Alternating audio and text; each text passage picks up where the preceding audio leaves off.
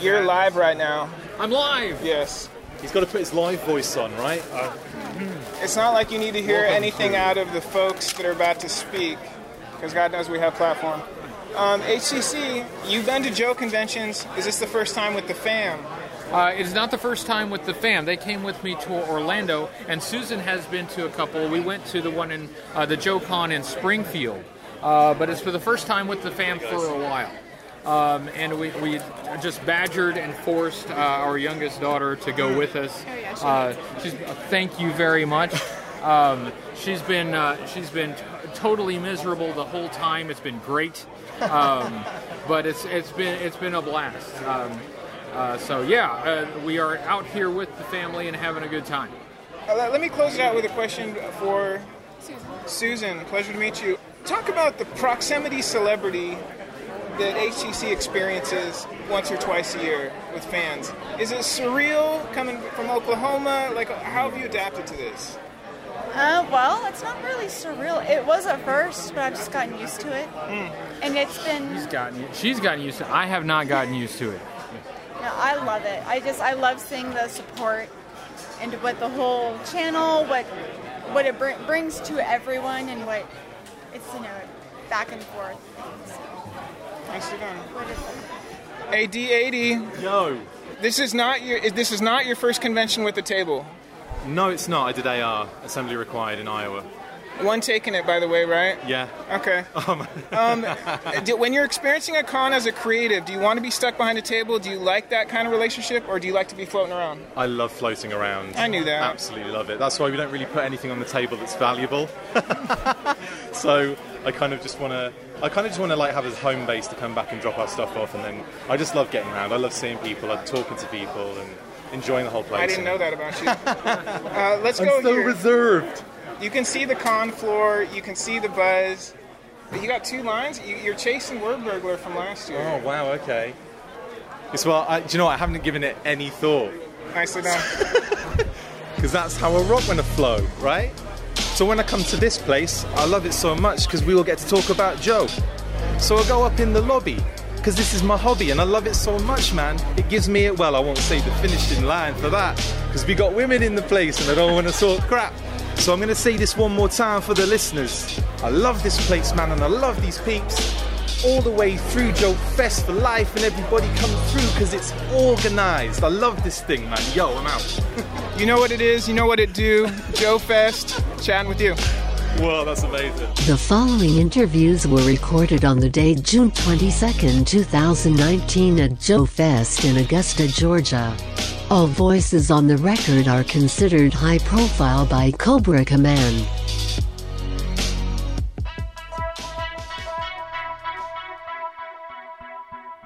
You're now Action Force Yes, sir. as well as Steel Brigade.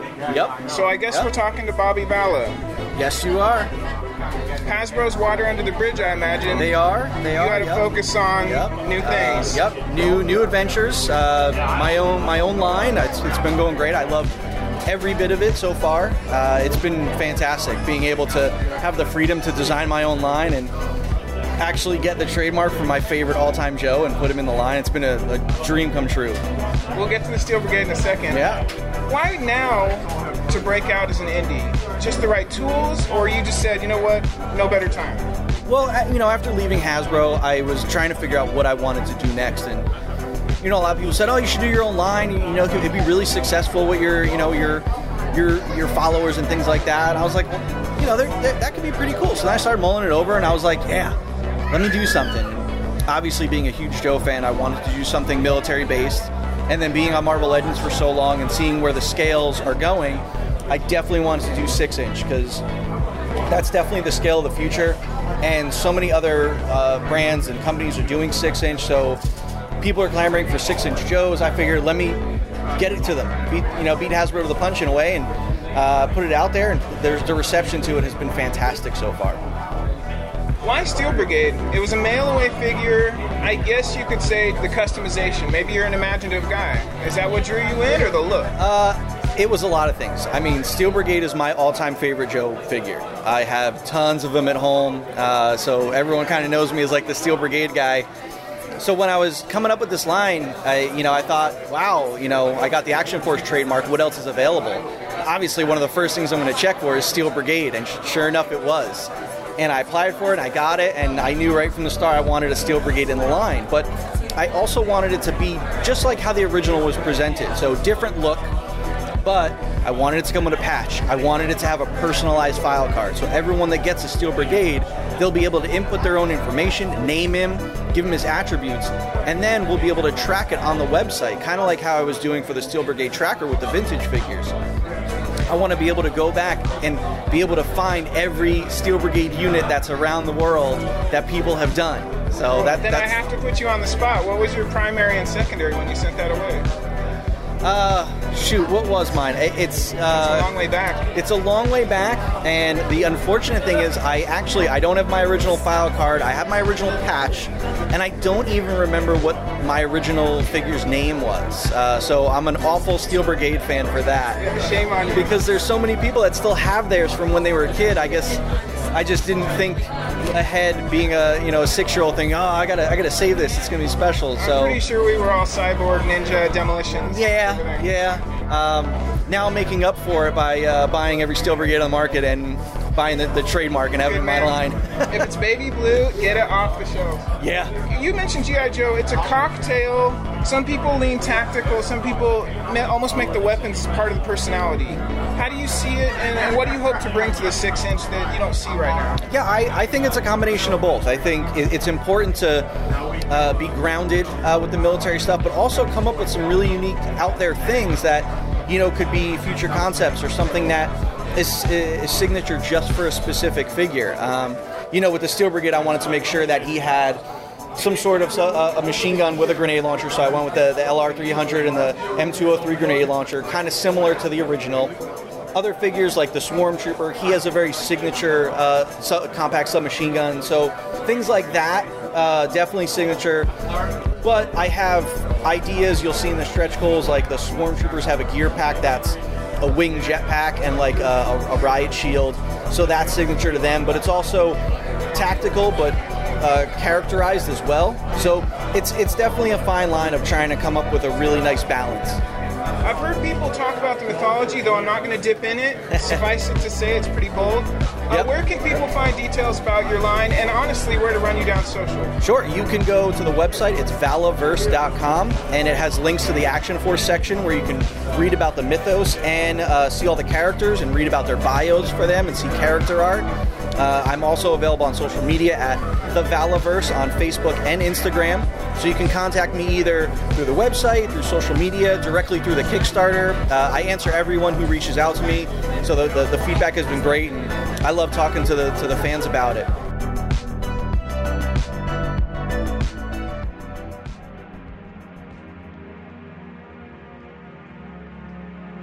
Here in Augusta, Georgia, with Kickley. Kickley. I want to say that right. Yeah, Kick Lee.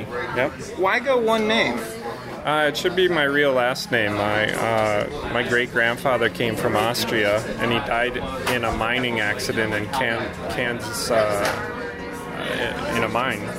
And so I was in a car accident a few years ago, and after that, I, you know, after I recovered from it and started making art again, I wanted to leave my, you know, take on take on this name and leave what I was doing uh, before the accident behind and move forward.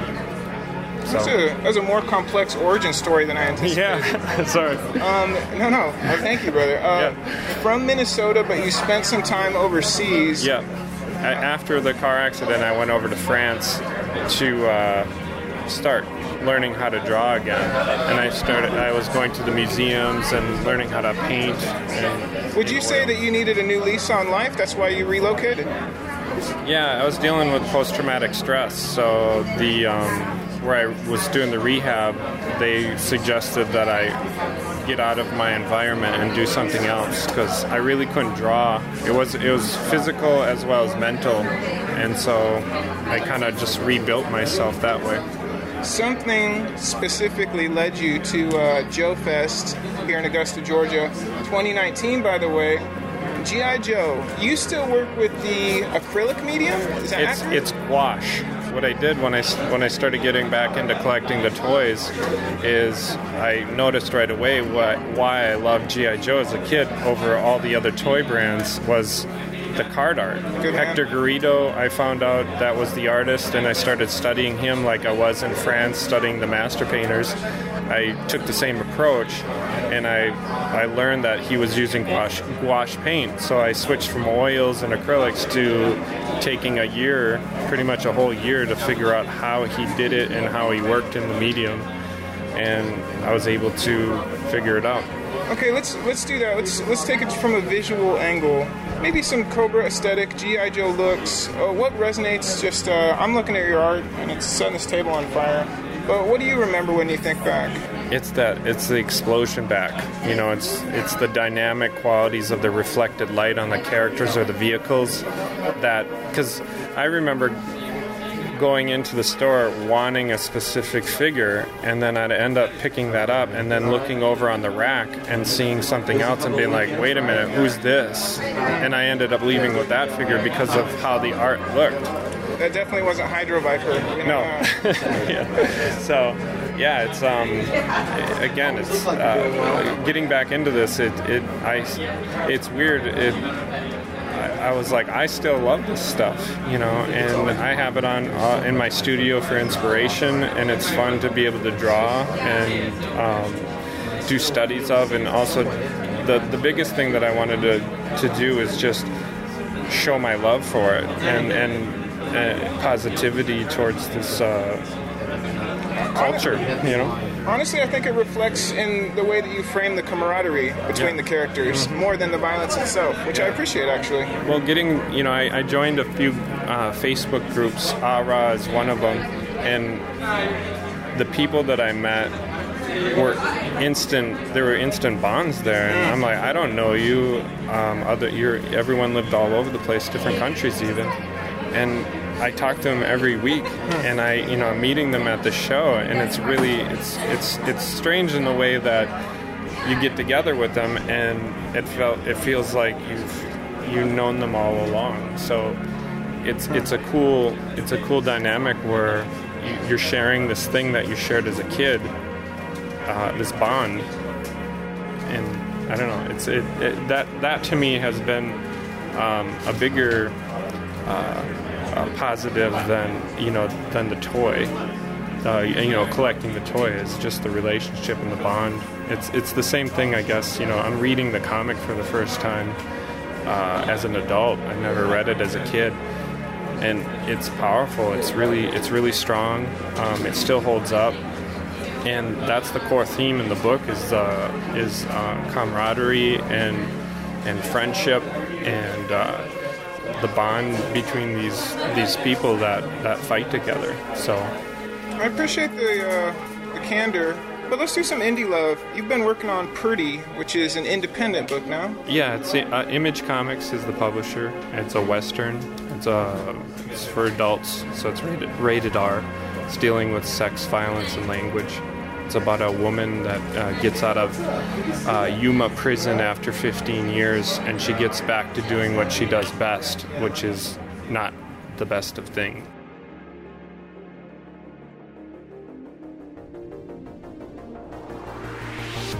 You already know I'm talking to the man that's single-handedly responsible for Neon Gate. Don't duck that heat. I'm here with Dragon Fortress, who regularly drops Joe picks. You're at Joe Fest. Is this your first Joe gathering? This is my first Joe gathering. This is probably my second con ever, so totally new world to me. Really, went to BotCon 2002 when I was 17 years old, but this is my first one since then. All right, well, let's just do some basic compare and contrast. If people haven't rallied around Joe lately, what, what, what kind of friends have you made through Joe? Uh, what, what kind of people are here? Here at the con or just in the Joe community? Let's just keep it localized to Joe Fest today. So I just met one of the guys who administrates yojoe.com. That was really awesome. Met Hooded Cobra Commander, just all sorts of people from all walks of life. It's kind of interesting. I didn't know what to expect. I kind of just expected a lot of dudes in their 40s, but it's just been everyone. Watch yourself. Yeah. What about like as far as GI Joe, social media? You acquire figures, uh, you put them on there. Is it is that leading in any direction? Everybody's social media kind of arc evolves, right? Right. For me, it's just I like to showcase the things that may not be appreciated by everyone and try to put them in a light that How maybe dare you. someone would be like, this is actually pretty cool. And also say, you know, you grew up on Footloose and Snake Eyes version 2, but I grew up on Eco Warriors Flint and I love it just as much as you love that, you know? Word. And I put a lot of work into what I do, just like those folks put a lot of work into what they do. And I'm meeting more and more people who grew up around the same time I did who really appreciate the neon blue, neon green and blue eel, you know, from 1992 and green firefly and those types of things. So that's kind of the response I get is people being excited that the GI Joe they grew up with is actually being represented and not just derided. Coming out of Joe Fest, what kind of figure do you think will find your uh, frame in the near future? So I just got the pack of bronze bombers from the 90s, the when Hasbro sold some molds to Olmec Toys. Um, those will definitely be extensively photographed. I can show them to you if you want. Audio format, brother. But just so you can look at them. Pretty wild, like green and black Motor Viper, red and green Strato Viper, like all black Dark One. Where are these uh, garish colors going to be found on social media in the near future? So I haven't consolidated or branded in any reasonable way, but Instagram, the Dragon Fortress, all one word, Twitter, Dragon underscore Fortress. Here once again in Augusta, Georgia, with Keone Young, the voice behind Storm Shadow in the Sunbow series. Yes. You've been in the game for a long time. 1976? No, actually 1967. Thank you for correcting that. That's a long time to look at Hollywood, is it not? Oh, very long time. I was in. I'm from the tra- you know transition from the old days from the studio system, where you had all the big stars, uh, you know, Bogey and Betty Betty Davis. All from. I was making that transition into the present stage where we're at now. I started in '67. I was working on the first Bill Cosby show, and I think our first season was in black and white. Enough said.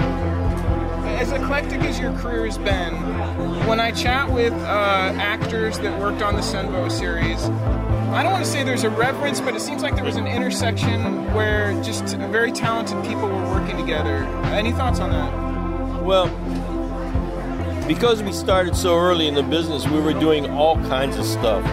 You know, like I personally started in like remember when the kung fu movies came out from China? They were all being dubbed in Hong Kong and in English, but the English that they were using in Hong Kong was from Brits.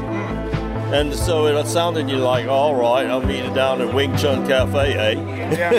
and so when it came to America, people were going like, man, that ain't English, that ain't, you know. And so we had to come in and dub a lot. I did come uh, dub a lot of those kung fu films. Those, uh, and, and it was non-union work at that time. When I was a kid, I first started. You know, we are doing all these films from Asia, and that's how I developed the voice for Storm Shadow. You know, I was doing all those martial artists Yeah. from from Uh, Asia. Well, well, let's go there. Enter the Storm Shadow, as it were. That character, iconic in look. Uh, are you are you a man that subscribes to symbols? Is there anything uh, aside the black of the snake eyes, the white of the storm shadow? Anything there? Well, you, you have to understand for us, we were knocking around Hollywood and we were doing volume work. You know, so we weren't we weren't interested in character specific. We wanted to go from one show to the next show to the next show. You know, so guys were doing GI Joe, Storm Shadow, League of Heroes. You know, League of Superheroes, and we were just knocking them off in different kinds of voices. Would you say the team that worked on the Sunbow series are they tight knit? The actors? Yeah. Oh, the actors are. Yeah, we have a kind of like a, a clan, you know, and we uh, meet up with each other, uh, and we, uh, yeah. I just crossed paths with uh, one of your former Cobra associates, uh, Firefly, uh, Gregg Berger, RG. Yeah, but Gregg was also uh, Snake Eyes, wasn't he? Spirit? Spirit, Spirit, Yeah. right, right, right. I guess uh, he did. He definitely put a spotlight on you. Said some nice words, and I'll link that to you. Uh, raise a glass to Gregg. Uh, what, what, as a creator, as a as a voice. He was, uh, no, he's a professional, which is the highest compliment you can give to someone in our business. He was always there, he was ready, and he always uh, was very uh, quick to adapt to any situation. Yeah. Keone Young. Yes. Thank you, sir.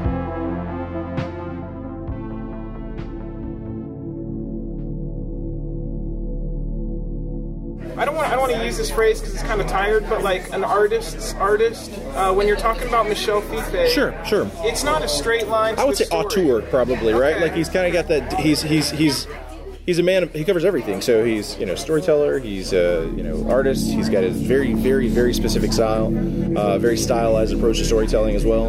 I've been a huge fan of his since I actually picked up the first issue or the first trade of Copra back in the day. Uh, and then you know I read his Ultimates run at Marvel and was very impressed by that. And you know when they asked me to do this, I actually didn't know who I'd be working with on it, what where where they'd be putting these essays, until about maybe two or three weeks in.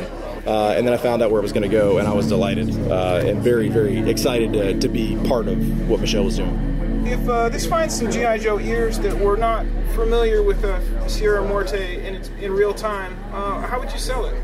I would say it is a celebration of uh, GI Joe by a huge fan of GI Joe. Uh, it's got the best parts of GI Joe. It's got some of the most interesting and some of the craziest parts of GI Joe. Uh, I, I think it's I think it's a book that tells a story um, that is is not something you would find in the core book right now, uh, but but lets a guy kind of play in the GI Joe sandbox and do whatever he wants to, while still being uh, very reverent to what Larry did, uh, but pulling out the pieces that he enjoys the most. So it's a passion project for Michel that doesn't necessarily adhere to what I think a lot of people look for in a GI Joe comic on a regular basis, on a month-to-month basis. But it's certainly fun to sort of see someone, you know, step into that that world for a little while and step right back out. Uh, and I think he did a great job. And of course, since I, I teased it for so long, we're talking to Chad Bowers. Who's interviewing who? I'd rather talk about hobby stuff. I keep my job stuff kind of private. Come on, okay. Well then, you know, I can do a what, you know, little I bit. won't betray you in the I can do editor room little then. I'll do a little bit for you. I'm with two highly talented individuals in the visual game. That's fair. I don't. I don't. Yeah, I'm, I'm a more broad than YouTube content creator. Yeah, that. Yeah, just, just slightly. Retro blasting. that's right. Retro blasting on YouTube. You, you want to put a name on it? Sure, Michael French, Retro Blasting on YouTube, been around for seven years. We deconstruct uh, Generation X nostalgia in a fun but honest way. And, and GI Joe Berg pulls your ass out of the fire. And? G.I. Joe Berg are allies and friends of mine, and they have recently bailed me out of a really weird situation where someone said I made up an Australian person. So I'm very grateful to Steve for helping me out. Such is new media, I suppose. I'm, I'm with another high roller. Let's call him Top Shelf Rick. You know him from Instagram as well as Twitter. Is that Shattered Glass Jazz or Top Shelf Rick. When you're ra- when you're looking around the convention floor, or whatnot, Joe fans are good at what they do. Yeah. Joe fans, in my experience, are geniuses, multi-level geniuses. Speaking about that, I know that you asked on an award show, a local award show, to be here. To be here. Yeah, there's a back in uh, Virginia. There's a the Emmy Awards are tonight. They do a local chapter Emmy Awards, and I did get a nomination. My wife wanted to be there, but I don't pass up uh, JoeCon Joe Fest kind of stuff, man. I'm big on Joe. Suffice it to say, camaraderie over hardware. Yeah. This is where my heart's at. That's all I'll say. I love my job. This is where my heart's at.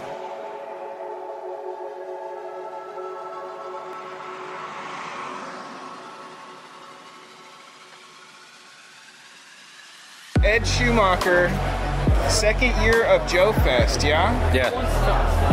As a catalyst for bringing people together, what is it about GI Joe that just brings uh, solid folks together? I think that everybody's there's a lot of people have been friends for so long. There's a camaraderie about it, and even if you don't know them, there's an online presence. So you want to know them in person. You want to come meet them, and this just gives you a central meeting place each summer to come out and say hello to your friends.